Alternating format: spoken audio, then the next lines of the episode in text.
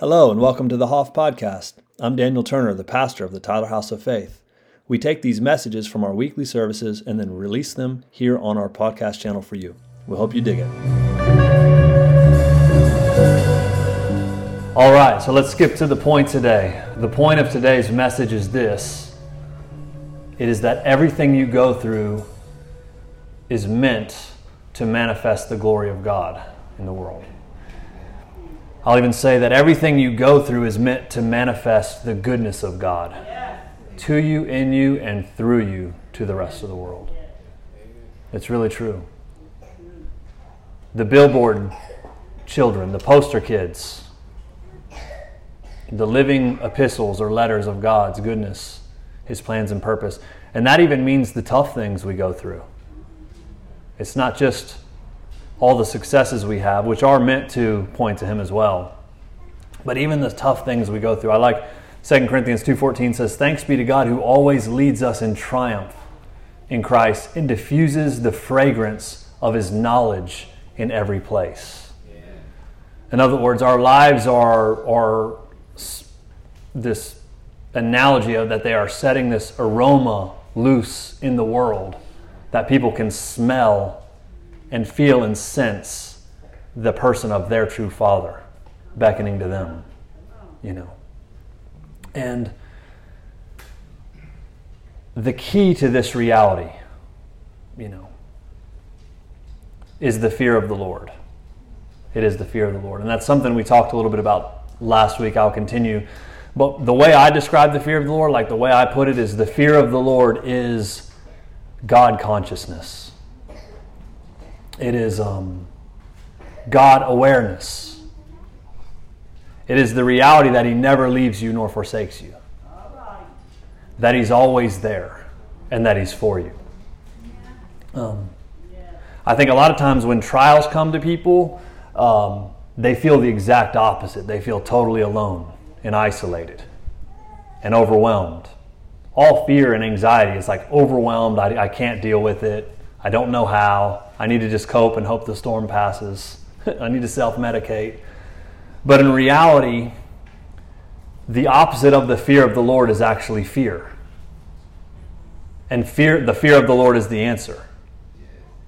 It is, it is the place we abide. I was reading this week um, Isaiah 11, and it's something I, it's a passage that I love because it literally talks about us as Christians, but it talks about the Messiah when nobody knew who he was going to be, what he's going to look like, but they understood that that there was these prophecies in the Old Testament that, that foretold this messianic king. And the one in Isaiah 11 says that there's going to um, come forth a rod from the stem of Jesse, and a branch will grow out of his roots. Now, that's obviously, we know this is the lineage of the King David. His dad was Jesse. But then it prophesies about this messianic king, Isaiah does. And it says in verse 2 the Spirit of the Lord shall rest upon him the spirit of wisdom and understanding, of counsel and of might, of knowledge and of the fear of the Lord. And so you have this seven sevenfold list, and you know the Jews would understand this like that the menorah, that seven the candle with the seven flames that, that was lit in the tabernacle so that the priest could see the showbread in order to eat. The illuminated word of God by the Holy Spirit. Um, but the very Spirit of the Lord, which was like the person of God, the angel of the Lord in the Old Testament. Then wisdom, and understanding, counsel and might, knowledge and fear of the Lord. So these these sevenfold, the sevenfold Spirit of God, as we have like in the book of Revelation, would all be upon one person. But I love what it says in verse 2. It says that the Spirit of the Lord would rest upon him. And see, this is something yeah, we understand, like in the book of John, like dreadlock John the Baptist is like eating locusts dressed up in like a camel skin garment with a leather belt around his waist. But he was anointed with the Holy Spirit inside of his mom's womb as a baby. That was the prophecy that Gabriel come and told his dad in the temple, Zechariah. And um, this was not something people knew about. Because in the Old Testament, the, the anointing of the Holy Spirit, or the, the, the, hand of the Lord would come upon, or the Spirit of the Lord would come upon the prophets and the judges. The judges, the people that did They were like X Men. They would do these incredible exploits like Samson and many other ones. The prophets, the hand of the Lord or the Spirit of the Lord would come upon them and they would prophesy and they would write these words. They would be moved by him to articulate these prophetic utterances and writings. Or another dreadlock, Ezekiel, got pulled up by the hand of the Lord by his dreadlocks into the second heaven, was seeing what was going on behind the scenes. You have all these weird things where the Spirit of the Lord would come upon people. But this prophecy from Gabriel in, in the book of Luke's like the Holy Spirit's going to come upon him even while he's inside of his mom, in his mom's belly, you know. And so John the Baptist first meets Jesus when they're both inside their mom's womb, as, as strange as that sounds, and he starts leaping for joy in John 1 33. You know what I mean? And it was this sign is like, hey, he knows on the inside, like this thing is very real, you know. But John the Baptist also, there's something that John the Baptist said, and I'm sorry, in, in John 133, because that story's in Luke of him jumping, but in John 133, he says, I didn't know him, but he was but he who sent me to baptize with water said to me. In other words, God spoke to me and told me this. Whomever you see the Spirit descending on and remaining on him, he's the one who's going to baptize people with the Holy Spirit. Like there was this distinction of the Holy Spirit which would come upon or anoint the prophets of old. But even John the Baptist recognized that when he's baptizing, God's told him, like, hey, the Messiah is going to show up, and you'll know it's him because you'll see the Holy Spirit come upon him and, and make his home there, remain there. He'll live there. Remember this theme we've been talking about, what it means to truly abide in the Lord, to live in this reality because New Testament Christianity, and they did not know this was coming. John apparently had a heads up because he knew he would baptize with the Holy Spirit. But New Testament Christianity, Christianity was, was literally about the Holy Spirit would come upon people, but he would stay with them and live with them and inside of them. Yeah. And this was this reality. But when you look back, and it is the fear of the Lord, when you look back at Isaiah 11, where it says, The Spirit of the Lord shall rest upon him Spirit of wisdom, understanding, counsel, might, knowledge. But there it is again. The Spirit of the Lord will rest upon him. And I looked at it this week, and I've taught this scripture probably a dozen times, maybe more. Um, but that word rest right there is the same word from Genesis 2:15 where it says the Lord God took the man, took Adam, which he called Adam and Eve Adam to be honest, but he took the man and he put him in the garden of Eden in order to work and to keep it. But that word, like to put him in it, like he rested him in it. And so it's the same, the same way like he placed Adam to abide and live in this heavenly garden that was on the earth. The Spirit of God was prophesied that he's going to do the same thing, but he's going to do it on mankind. The Holy Spirit was going to come and will rest, will live upon him. He'll make his dwelling upon this one. And yeah, there's there's something so profound to that reality. You know what I mean? In the same way that man was set in this place of authority in the garden to be fruitful and to multiply and subdue the earth, which was a, a military term, subdue the earth. Like everything that was dark was supposed to yield, be yielded to mankind since Genesis 1, 2, and 3. Um, but man dropped the ball and he gave his authority over to the enemy. Now God has come and he's chosen to rest upon man and take back all of that authority, place it into his hand, and give him the original mandate back, which was to be fruitful, multiply, and to subdue the entire place. But I love that reality because there's something to abiding in the Lord and choosing to remain in Him in all things that we go through. That is also totally in step with the point of today that everything that we go through is meant to manifest the glory of God. Even the negative things or the hard things, the things we they're meant to be they're allowed to happen so that we will manifest the goodness of God. We will flip even the things that the enemy designs for your life that happens to you. You'll be able to flip it to where it manifests the exact opposite of what was intended against you. you know I mean? And it will be a post a, a billboard of the goodness of God through your life. It's a beautiful thing. And it's funny, so you have this prophecy about this king that the sevenfold spirit of God is going to be upon the Spirit is going to rest upon him, it's going to live on him.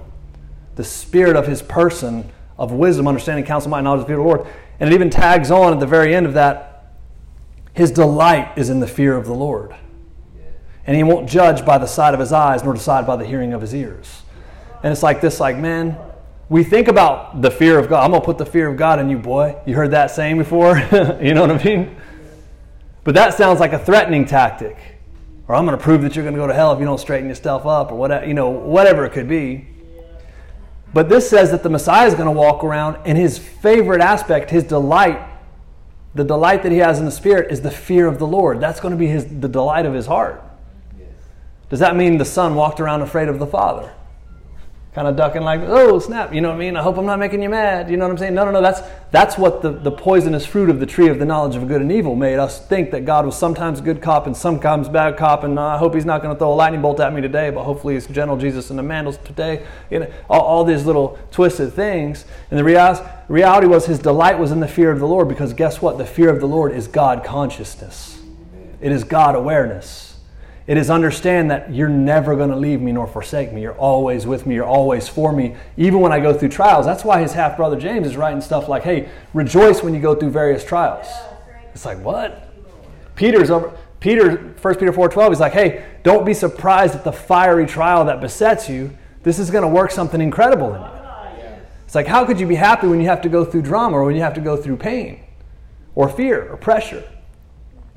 Because if you're God conscious and you know that He's with you in it, you know that He's walking you through it because He's adding something to you. Yes. Hmm?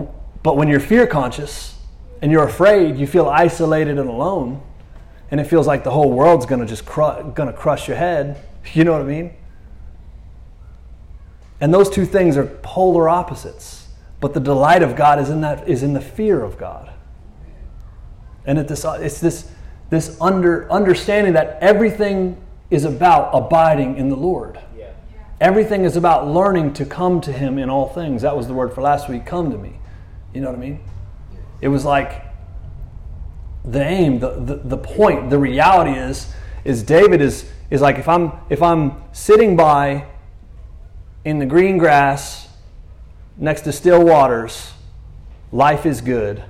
But even if I walk through the valley of the shadow of death, I'm still not going to be afraid because you're actually with me. God consciousness. I'm conscious of the fact that no matter what the circumstances, like, hey, you're going to flip this thing on its head. Even if I'm feeling all the emotions of walking through this, I can choose by faith to lean into you, this reality. And so then David writes these, these, these passages with this in mind, and he teaches us the fear of the Lord, right? I think we did a lot of that last week. The, the Psalm 34 is like, the angel of the Lord encamps around those who fear him. Psalm 34 7. The reality of the encampment of God being all the way around you at all times is the fear of the Lord. The consciousness that the angel of the Lord, the person of God Himself, is always with you, that is the fear of the Lord. And He says, Oh, taste and see that He is good. Experience this reality for yourself. No matter where you're at, what you're dealing with, what you're going through, there is no want to those who fear him. Everything we go through in life is designed for us to see past the matrix, the plastic reality that we find ourselves in, into the eternal realm of this kingdom and the finished work that He's accomplished for us, so that we actually connect to that reality by faith and manifest it in the world. And that's evangelism. Evangelism is not repent because you're going to hell, you're a sinner. It's like it's it's being a poster child for God and saying, "Hey, this is for you as well. All you got to do is change your mind and walk this way." People should actually want what we have instead of us having to try to scare them to join our club. One of those is the design of Christianity, of the Lord. The other one is the system of religion. You know what I mean? But it's like the enemy is a terrorist. You know what I mean? And so he uses fear to steer people. And he uses fear to cause people to contort their identity in order to feel safe. Whereas God doesn't use fear to lead at all. The fear of God is like, hey, I'm with you, I am for you, I have forgiven you. It is free, it is freely given to you. The inheritance is here for you. And if you're not experiencing that, then change your mind and come to my direction, which is repentance. And it sounds too good to be true, but it's actually the good news, you know? But the whole system of the world is literally run off of fear. Because there's principalities and powers that, that are behind the scenes puppeting the whole thing. And it sounds like, you know, some QAnon or Illuminati stuff, but it's not that at all. You know what I mean? It's just the Bible. It's just Hebrews 11. It says, By faith we understand that the worlds, the planets, the natural realm was framed by the Word of God, and that which we can see was made by that which is unseen. There's, a, there's an unseen reality that is the kingdom of heaven behind the scenes that when we live with our, with our, with our eyes focused there in that reality and choosing to abide in Him in all of our situations, which is the fruit in the nature, not to compromise our true identity, which we see in Him in, in living with that kingdom first mentality, the things we need in this life, they work out for us. Luke 12 31, Matthew 6 33 is like, I mean, he comes always almost like a broken record speaking this very similar message. The kingdom of heaven is like bang, bang, bang, bang, bang. How many different things did he give us the analogy? Because he was trying to drill it in. You're not really from here. You're not, you live here, you're made of the dust of this place, but the essence of who you truly are is actually from me. And it's far more real than any of this.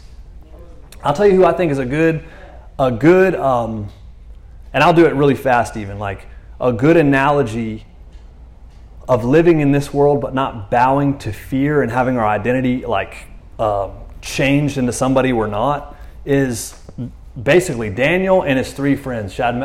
They ended up becoming named Shadrach, Meshach, and Abednego, which even that is kind of funny because that's not their real name. You know, it's like they had they had Hebrew names, Hananiah, Mishael, and, and Azariah, and they, they named them Shadrach, Meshach, and Abednego, Daniel's three buddies.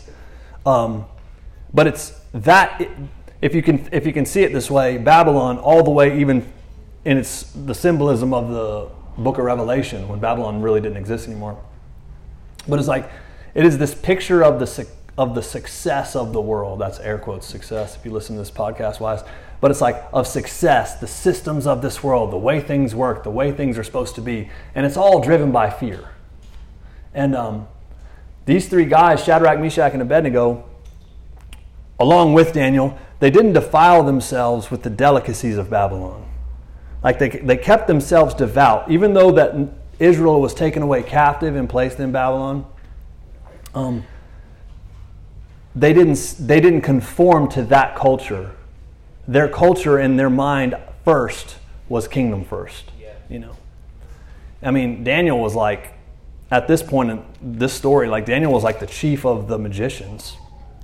He was like the head psychic, the head astrologer, which is so hilarious to me. You know what I mean? This Christian guy that followed the Lord, and um, it's where the wise men learned astrology to find Jesus. You know, hundreds of years later. But anyhow, but Shadrach and Meshach and Abednego. If, if you know the story in Daniel three, King Nebuchadnezzar makes this massive image of gold. It was 60 cubits high and six uh, and, and six cubits wide. And he set it up in, in the plain of Dura in the province of Babylon.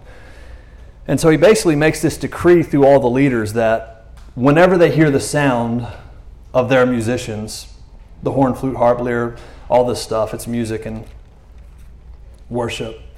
Whoever doesn't fall down and worship was going to be cast immediately into a fiery furnace. So, okay, so sounds like it's interesting. You know what I mean? I've created this massive gold idol that was symbolic of the principality, power, God, deity, whatever that they had in that region, or one of them. And um, I wanted, he wanted all people's focus to be into it and to worship it whenever the special music and stuff was played. Um, so everybody, of course, followed suit in that system, and they, and they, um, they did that real, they did that. They were obedient. But it says at this time there were certain Jews, and it was Shadrach, Meshach, and Abednego that refused to bow down to it. And so some of the Chaldeans, some of the Babylonians came to the king and said, Hey, some of those guys, I know you got favor on these guys. They have positions around here now because of some cool stuff that happened in the first couple chapters. Um, You've set them in positions over the affairs of Babylon, but they will not serve your gods and they don't bow to that image that you set up. And it says Nebuchadnezzar went into a rage over it. You know, rational, but obviously spiritual. So Nebuchadnezzar in verse 14 of Daniel 3, he comes to him and said, Hey, listen, man, I hear you're not worshiping the my gods or the image which I've set up. Now, if you're ready at the time when they play this music, the sound of the horn, the lyre, of the psaltery, all, you know, all these different things, if you don't worship, you're going to be cast immediately into the burning fire and furnace. And who is the God who's going to be able to deliver you from my hands? So Shadrach, Meshach, and Abednego answered and said to the king, one of the most gangster things you're going to hear in the Bible, or at least today. They said, if that's the case, our God, whom we serve, is going to deliver us from the burning fiery furnace. And he will deliver us from your hand, O king. That's like Luke Skywalker yelling at Jabba the Hutt. You know, you know what I'm talking about, that one scene? Han Solo. Anybody know what I'm talking about? Entertain me a little bit. You know, it's just like, what does he call them? You slimy, worm ridden filth. You'll get no such pleasure from us. Something like that. Anyways, okay. Return of the Jedi, nothing. Whatever. So they, he basically says, Yeah, King, you're not going to get that from us. Our God is going to take care of us. That's bold. But in the verse thing, in verse 18, he says, But if not, let it be known that we will not serve your gods, nor will we worship that golden image which you've set up. So it's so funny, like we're not going to, and our God's going to bail us out, O, King. And if he doesn't bail us out, we're still not going to do it. You know? it's like, I don't, I don't care. It says Nebuchadnezzar was full of fury, and the expression on his face changed towards Shadrach, Meshach, and Abednego. And he spoke and he commanded that the furnace be heated seven times more than it was usually heated. So he cranked it up times seven. Obviously, quite symbolic. Yeah, boy. What did we just talk about? Isaiah 11. These seven. Zechariah 4. The seven eyes that are upon the stone. It was all prophecy of this, the seven, the fullness of God's Spirit being on the Messiah and in all mankind after him. Yeah. Romans 8 calls Jesus the firstborn of many brethren. So Jesus is the Son of God, the firstborn of many brethren, and he was God in the flesh all of these things, but it means he was demonstrating what it looks like for us to walk in this reality where God is never absent from us. He's in us. Absence of God, separation from God, it is all a lie. Colossians 1 19, 20, and 21. It was only in the mind. You cannot be separate from God. You can be separate from the will of God in your own choices and separate yourself from God, but you cannot be separate from the omnipresent God. And He's always there. He's, a, he's one thought away to walking His path, which is what repentance is it's a turn. Never leaves. Never leaves. So they cranked, the, cranked it up seven times. You know, it's like, it's like, do they got a stove? Like, how do you know it's seven times? You know what I'm saying? Come on now.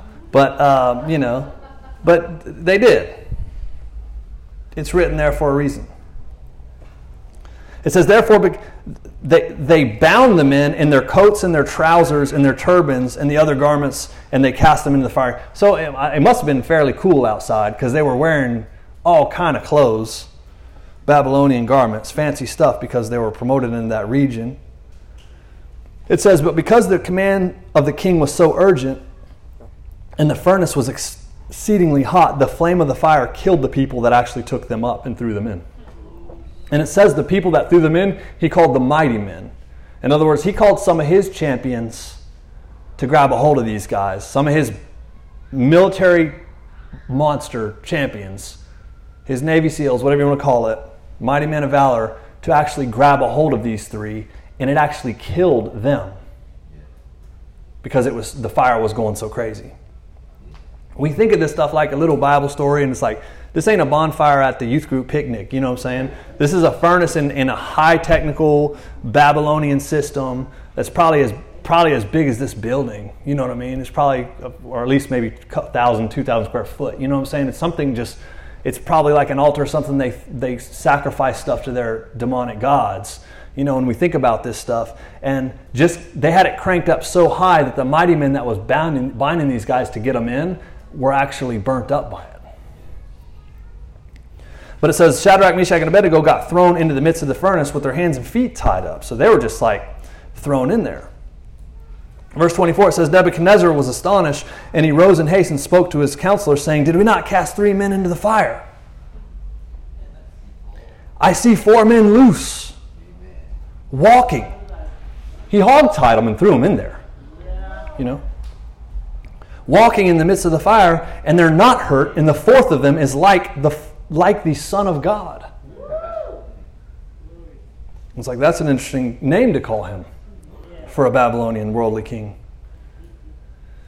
It says Nebuchadnezzar went near the mouth of the burning fiery furnace and shouted into him, Shadrach, Meshach, Abednego, servants of the Most High, come on out, come out here. And they came out of the midst of the fire. They walked out. You know? And the satraps, administrators, kings, governors, counselors all gathered together, and they saw these men whose body the fire had no power. The hair of their head was not singed, nor were their garments affected by the, the smell of fire was not in them. It's like, golly, look at that. I mean, if I even sit next to a fire for a few minutes, you walk in, smell like cigarette smoke. You know what I'm saying? Like, oh man, I got to change my shirt. You know what I'm saying? Like these guys come in in these thick garments and all this stuff that they're wearing, and it's like not only were they not singed, but they didn't even smell like fire. They were, their being was was, if you can see it, literally one with that fire to where it, it, it could not even connect to them, in a sense. The only thing that got burnt was, this, was the mighty men that threw them in and all the stuff they used to tie them up.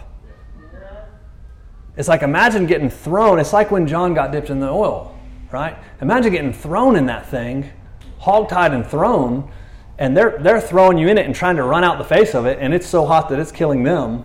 And you're laying on the floor like, oh, and then, you know, that, that, that little rope around your, on your wrist and your feet starts to snap. It starts to, and it's on fire, but it doesn't hurt you. And you're standing up, and guess who's in there? Jesus is in there. Son of God's in there. The I am's in there. You know what I mean? It's like the trials that we go through cause us to come close to the Lord. Yeah, man. Anytime we choose to walk by faith. It's interesting, like, if I can look back there, that Psalm 34, there's one thing that I like concerning trials. When he's talking about the fear of the Lord um, the whole time. But he talks about the Lord is near to those who have a broken heart and saves those who have the contrite, the humble spirit in Psalm 34 18. It's like, yeah, that's the thing. It's not that he's more near to somebody whose heart gets broke, but it's like when our hearts break, we're sensitive to that. We can be sensitive to that fact because people draw near to him in that reality and it causes their life to turn. Yeah. And then they look back once they're healed and whole of the thing and they're just like, dang, I'm actually thankful that I went through that because now I'm walking in something different with someone different. He was here the whole time, and I wasn't leaning on him. I wasn't knowing him the way I had the privilege of knowing him. And whoo, goodness, so thankful I went through that. You know, I look, I look through back stuff that I went through that was hecka painful and, and humiliating. And at the time, I was like, I cannot believe this. And now it's just like, wow, I would, I literally would not change the public humiliation and the failure and the rejection that I received. It was like, I, like, no, I wouldn't, I wouldn't have changed it because I wouldn't have had what I have. Because that's what Shadrach and Meshach, do you think they regretted getting thrown in there? No. They're the firemen now. You know? Their head wasn't singed. So Nebuchadnezzar, being the religious you know, controller that he is, blessed be the God of Shadrach, Meshach, and Abednego, who sent his angel with a capital A. Like he's all on the theology of who Jesus is, the angel of the Lord in the Old Testament. It's really great. And delivered his servants who trusted in him, who trusted in him. Selah. Trusting in the Lord through everything we go through is, is the key. His, his servants who trusted in him, for they have frustrated the king's word and yielded their bodies that they should not serve any God except for their own God. Therefore, I make a decree that nobody can speak bad about their God, or else I'll burn their houses to, to a heap. It's like, like easy, buddy. You don't. It, you have to take it that way all the time. But he's just a pagan, you know. Verse thirty. Then the king promoted Shadrach, Meshach, and Abednego. Everything promotion, right? That's how it worked this time. You know, they weren't like you know. This wasn't a pecking order. They weren't competing to who, who had the best this or that. They just were, were choosing to serve God and be loyal to Him and choosing to abide and live in Him. And by choosing not to violate that reality, they were promoted in Babylon, in the, in the real world. Yeah. Choosing integrity, choosing honesty, choosing to walk in wholeness and healing, walk the way of the Lord, walk in the way of our true nature. Jesus, what did he say? John 15, abide me and I'm in you. You know what I'm saying? If you don't abide me, you can't bear fruit. But if you do, you'll, you'll bear much fruit. And pruning will still come, but it's so you'll bear more fruit. So even when you feel you're getting cut back, it's not a spanking. It's like, hey, I want to grow you even more. But don't cut that limb. You know what I mean? God cleans his house with a flamethrower. We use we use a Windex. He uses matches. He likes that. He likes that. The fireman. He, he uses all that heat. You know. Because everything that burns wasn't supposed to be there. It's like, well, if it if it's supposed to be there, it won't burn. You know, your true identity, your true person in me, with me, that will never be burnt. It's eternal. Your nature, it's my nature, because you're created in my image. Love, joy, peace, patience, kindness, goodness choosing to stay in these. Peace, patience. Man, trials come, fear comes, and it's the, it is the pressure that tries to steer us out of our abiding in peace, in kindness and goodness and patience, and trusting in Him. And sometimes, even when we don't feel it, the answer to the promotion of what we're going through is choosing to abide in Him, even in its discomfort. I've seen so many people that go around the same mountains. Many have listened to this right now. They go around the exact same mountain because they run from anxiety and fear. And the answer of their life, the answer to breakthrough into growth, is, is right on the other side of that, what they see as a barrier of that fear and that anxiety, of dealing with it, of walking through it. Instead of, skirt, I'm out. You know what I mean? And they play in and out with God, with light, with walking in the true fellowship, right? Because they want to run from something when God's like calling them right on into it. He's like, yeah. I mean, golly, what's uh, Jordan Peterson say? I know he's secular, but I like him still. But it's just like every, you know, psychology. It's like they understand the fastest way in delivering people from anxieties and peace and fears is to have them voluntarily face it. The reality is, is that God's with us in everything. And the fear of the Lord is the opposite of being afraid. It's God consciousness. Even if I walk through the valley of the shadow of death, I know that I'm conscious that He's actually there with me. See, Shadrach, Meshach, and Abednego were living in that truth. And they were, they were living in it so much, I won't say that they knew, but they almost completely knew that He was going to be with them. He won't let us. But even if he does let us burn, still ain't bound down. you know what I mean? They're like 80% sure that he was with them, he wasn't going to burn them. But there's that 20, well, 50%. It might even, I don't know what it was, what the percentage was. It doesn't say, it just says seven times hotter. But seven times is the nature of that spirit that, that abides within us. It is the Holy Spirit. You know? And even that, it will rest upon him. It stays with you. It doesn't go away. I've heard some of the, you know, great theologians when I was young would teach about the Holy Spirit's like a dove and it's skittish. So if you manifest, if you get frustrated or you say a bad word or do something, he, he floats off like a dove, you know. And it's like, yeah, that's, that sounds cute and all and got a lot of amens, but it's just, it's against the Bible and it's actually demonic, you know, because it's not true. You know what I mean? It's like Jesus hanging around with sinners and tax collectors, people drinking all, you know, all these different things. And he wasn't flying, oh, I can't.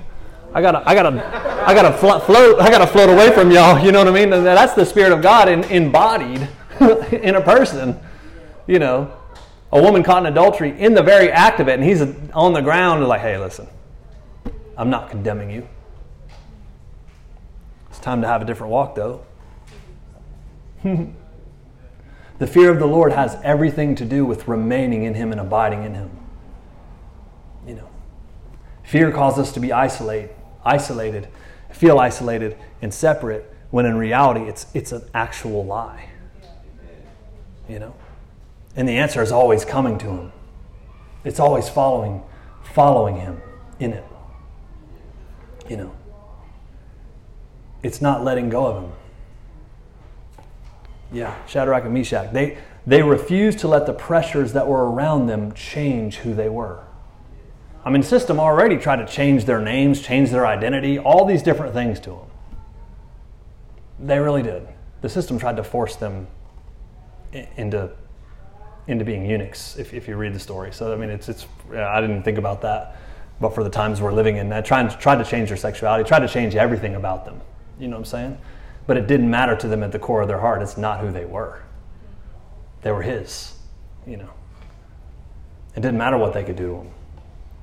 Another thing they wouldn't bow to is a golden image. That's another thing that people, uh, you, you see it written, you know, the love of money being the root of all evil. And, um, but the, real, the realization there's a love of money, yeah, it brings power, but it's also security. It is, man. It's like because we're afraid. But if you have enough money built up, you can keep yourself safe, allegedly. You know what I mean? And it's just like they weren't bowing to that system. They weren't bowing into that rat race. They weren't bowing to that gold. Uh, they weren't bowing to the identity that they had been given, to those other gods. No, sir. You know, it was different. It was different for them. The war that we are in is the war to abide. I like it, man. I like peace like rain. I like abiding in peace.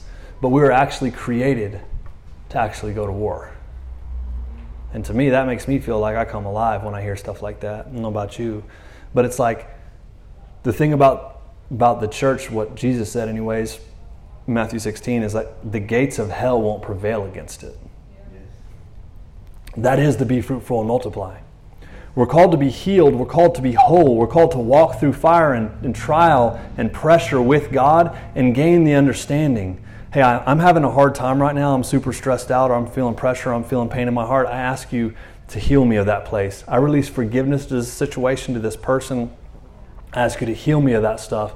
I understand that I'm having fear from you know the way I was raised, or you know, it's we can have all all all kinds of things going on, but when we're God conscious, we're like, hey, I know you're in this, and you're producing something great because your plan is to purpose uh, is is purpose, it is destiny, it is wholeness, it is advancement. And um, I ask you to lead me into that truth. I'm going to choose to abide in you. I'm going to choose to follow you in this. This is the walk of maturity. And what this ends up ha- resulting in is the promotion that Shadrach and Meshach had. It is the wholeness, it is the healing of heart. It is the He makes all things new. Like, oh my gosh, I didn't know you were adding something wonderful. Thanksgiving starts to come out of us. We start to be the poster kids for the for the Lord, the poster children, the, the living epistles, the living advertisements. Like this is where He's leading so many people. And it's the maturity of the of the sons of God. That Romans 8 it says, Those who are led of the Spirit of God, these are the sons of God. In other words, you cannot be led by fear. Don't be led by pressure. Don't be led by pain. Don't contort your identity for anything. See Him as He truly is. You are meant to reflect that image, walk with Him, and follow His Spirit in all things. And the doors of opportunity, of, of purpose, of destiny, and of this war will be unlocked to you. Because the gates of hell won't prevail against it it just makes me so happy to think that way. I don't know why. I do know why. It's DNA, spiritual DNA. The gates of hell won't prevail. Like, ooh, he wants us whole, but he also wants us the rivers of living water to flow from our inmost beings to those who actually need it. Because then there's other people that are, that are bound, that are hurt, that are going through drama. Where, the, where hell itself has, has set up its gates and its boundaries in their lives. And now we get to take shots and swing. Yeah, who doesn't like to get a little fight going on every once in a while? Get a little, get a little couple kicks and a couple an elbow or something, man. We get to do that. That's our life. Be fruitful and multiply and subdue the, the bad guys. Yeah, man. Hmm. Well,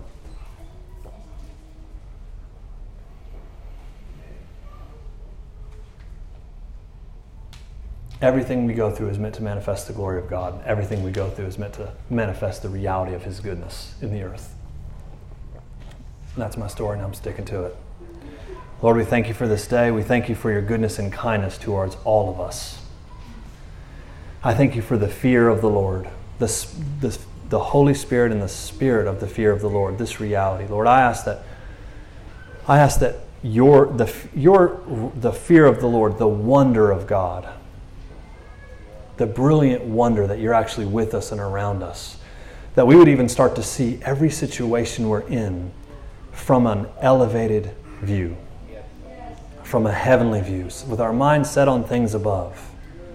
Even the, the things that are going on in the natural world, to actually step back and see them for what you're doing in our own hearts to grow us, to promote us, the authority you're calling us to walk in, that you're wanting to bestow on us, that you're leading us into. I thank you that you are the good shepherd. And you and you you are desiring to lead us into abundant life, every single one of us. And all we all we need to do is follow you and know you our true, our true Father. Amen.